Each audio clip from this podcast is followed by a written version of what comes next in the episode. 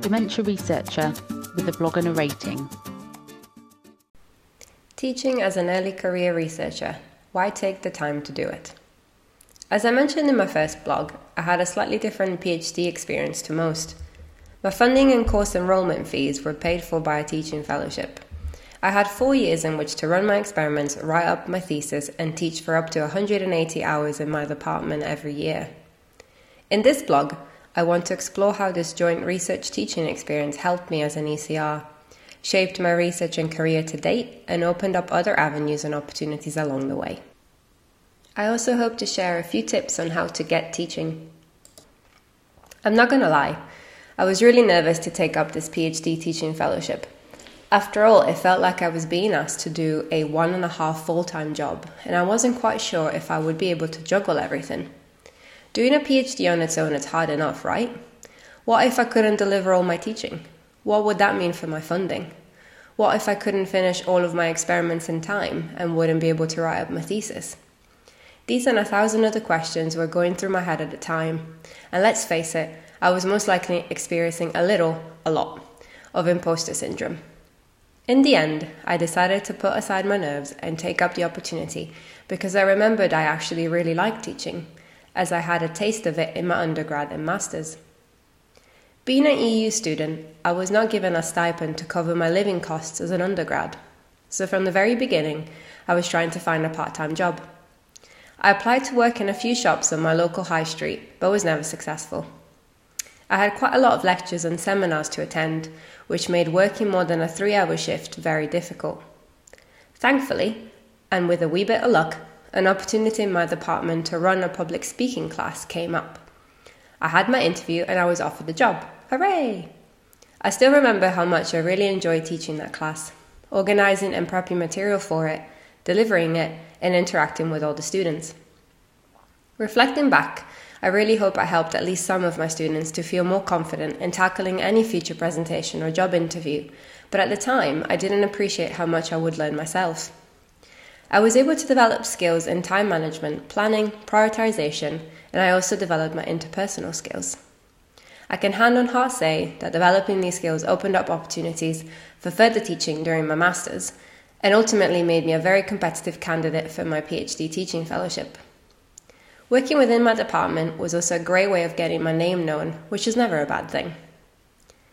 Teaching in my undergraduate department also gave me the amazing opportunity to attend my first ever conference.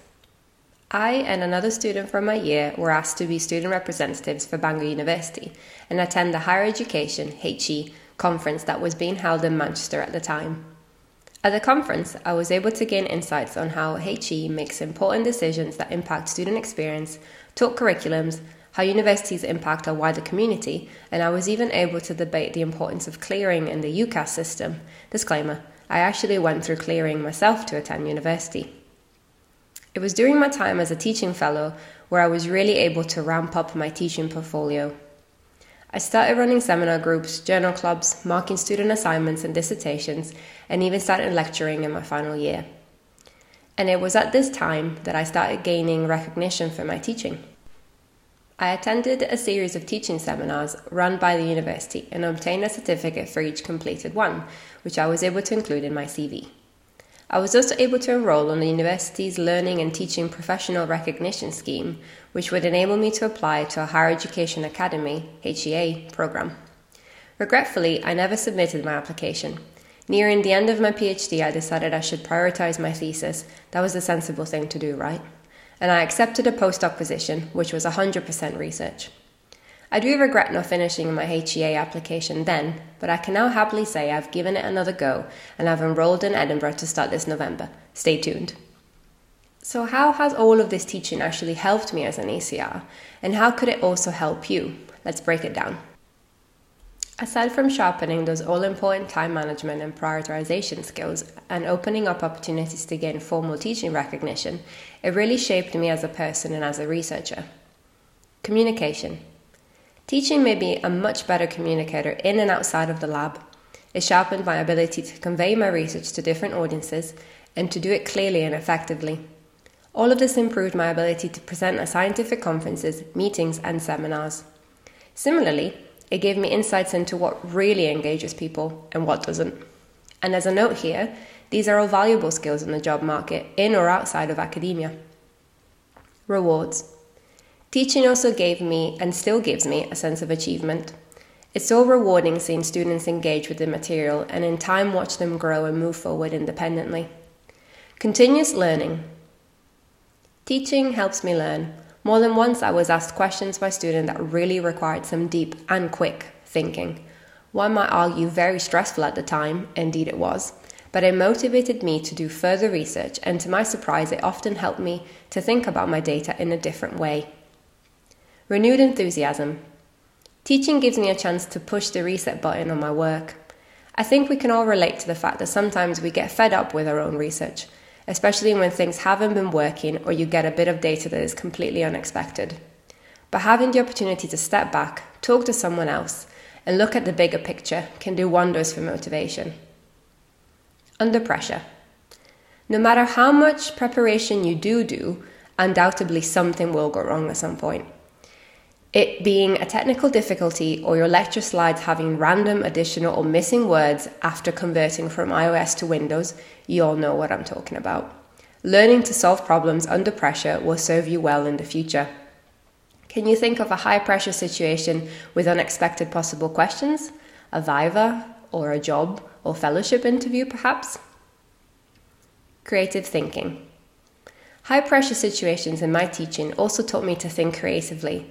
For this one, I have a wee story to share. In the last year of my PhD, I was delivering a two hour lecture on human memory. We were halfway through, and I just announced that we would take a short 10 minute break. During the break, a student came up to the podium to ask me a question. I unplugged my computer from the lectern as I was going back through a couple of slides with her. To my horror, when I plugged my laptop back in, the slides would not come up onto the main projector. I tried everything, including turning it on and off again.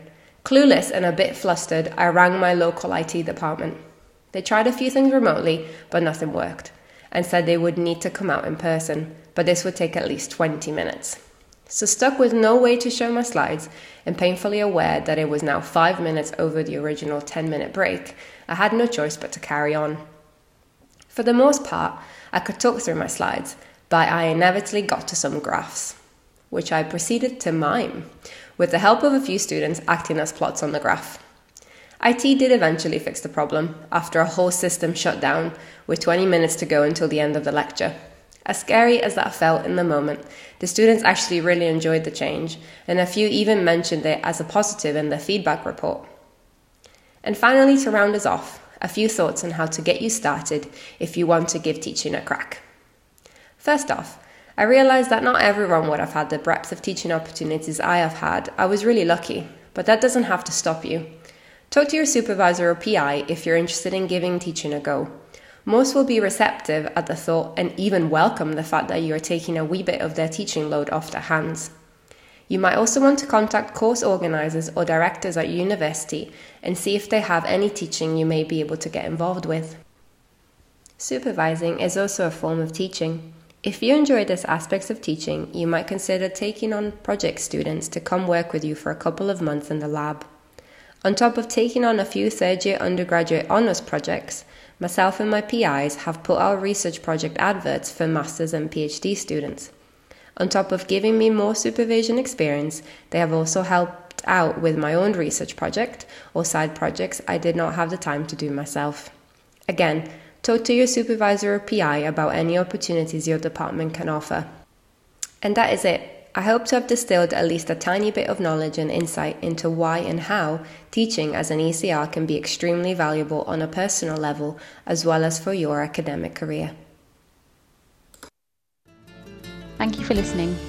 Join the Dementia Research bloggers and share your own views.